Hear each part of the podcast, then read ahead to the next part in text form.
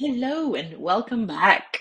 So today marks the twelfth episode of this series that I have called The twelve Business Lessons My Toddler Taught Me. Today is the twelfth lesson, and I wanted to thank you if you have listened to all of them or any of them, and I hope it has been sort of helpful in any way that you may have gathered some bits of wisdoms along the way, and that, you know, my my daughter has taught you something, if not me. So let's jump into today's lesson. Now, this one is very much um, a follow-up on last week's one where we talked about fear. And I made actually a comment regarding that on, on the previous podcast. It, when, it, when it comes to, for example, um, when my toddler was learning to walk. Now, she walked at around, I want to say sixteen months or something like that. And um, she crawled her way through everything. I actually have another podcast, I think it's the first one or second one, where I I share with you the... how she cleaned the dirtiest square in Valencia when we were there, um, crawling her way through. But, you know, she made it places. And that in and of itself, to me, was a lesson because, you know, um, when we're starting our businesses, we don't have all the resources or even all the knowledge to, you know, make it big right away. Yes, there are some exceptions out there, but, you know, generally speaking, you know, it takes it takes some time for us to learn the the to walk. And um yeah, when I saw her crawling everywhere, I was like, yeah, there you go. You know, like you you first need to crawl before you learn to walk. And while I know you're gonna say, hey, there's people who don't no don't crawl, whatever, you know, let's stick to the metaphor here. Um, But as soon as uh, my daughter started trying to walk, this one, you know, this one hit in my head, because it's like, how many times did she try to, you know, pull herself up, let's say from a chair, and the chair would, you know, bounce backwards and she will fall, the chair will fall on her, disaster, tears, screams, and, you know, of course, as a parent, you don't want that to happen. But uh, from from her perspective, what I, I admire and appreciate it, and this, you know, all kids do this, but, you know, I was experiencing with through her, was that, you know, she kept on going. She kept on trying. She, every single day she woke up, I would take her out of her crib, put her down, she would crawl, she would find some surface where she could, you know, pull herself up. Um, and eventually, as she got more advanced, it would be in the middle of the floor, and she would, um, you know, try to get up. And every time she fell down again, and she would try again and again and again and again until, you know, she would give two little steps and boom, she would fall again. So I, I really appreciated that. And I remember that it was so inspirational for me to see that and to understand that the only reason we fail is because we don't try one more time. Yes, it's scary to fail. Yes, it may feel like the entire world has seen you, you know, launch something and it flopped.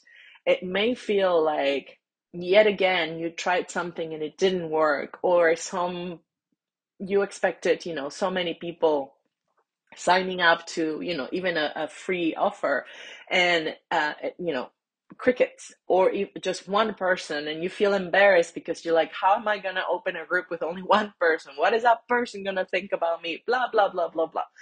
And what I've been trying to shift in my mindset is like, okay, for example, let's use that last example. Let's say that you did create a, a group and only one person signed up and you feel embarrassed, blah, blah, blah.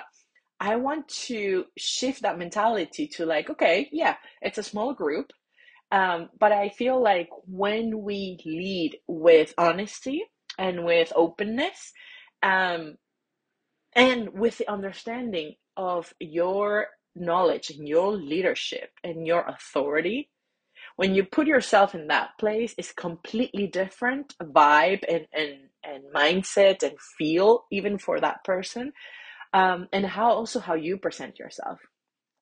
But to not try because we fear a potential outcome that may or may not happen, I feel like it's not an option or shouldn't be an option anymore, especially if we want to take radical self-responsibility, which is something that for me this year is what I want to um, walk and I want to take my clients with.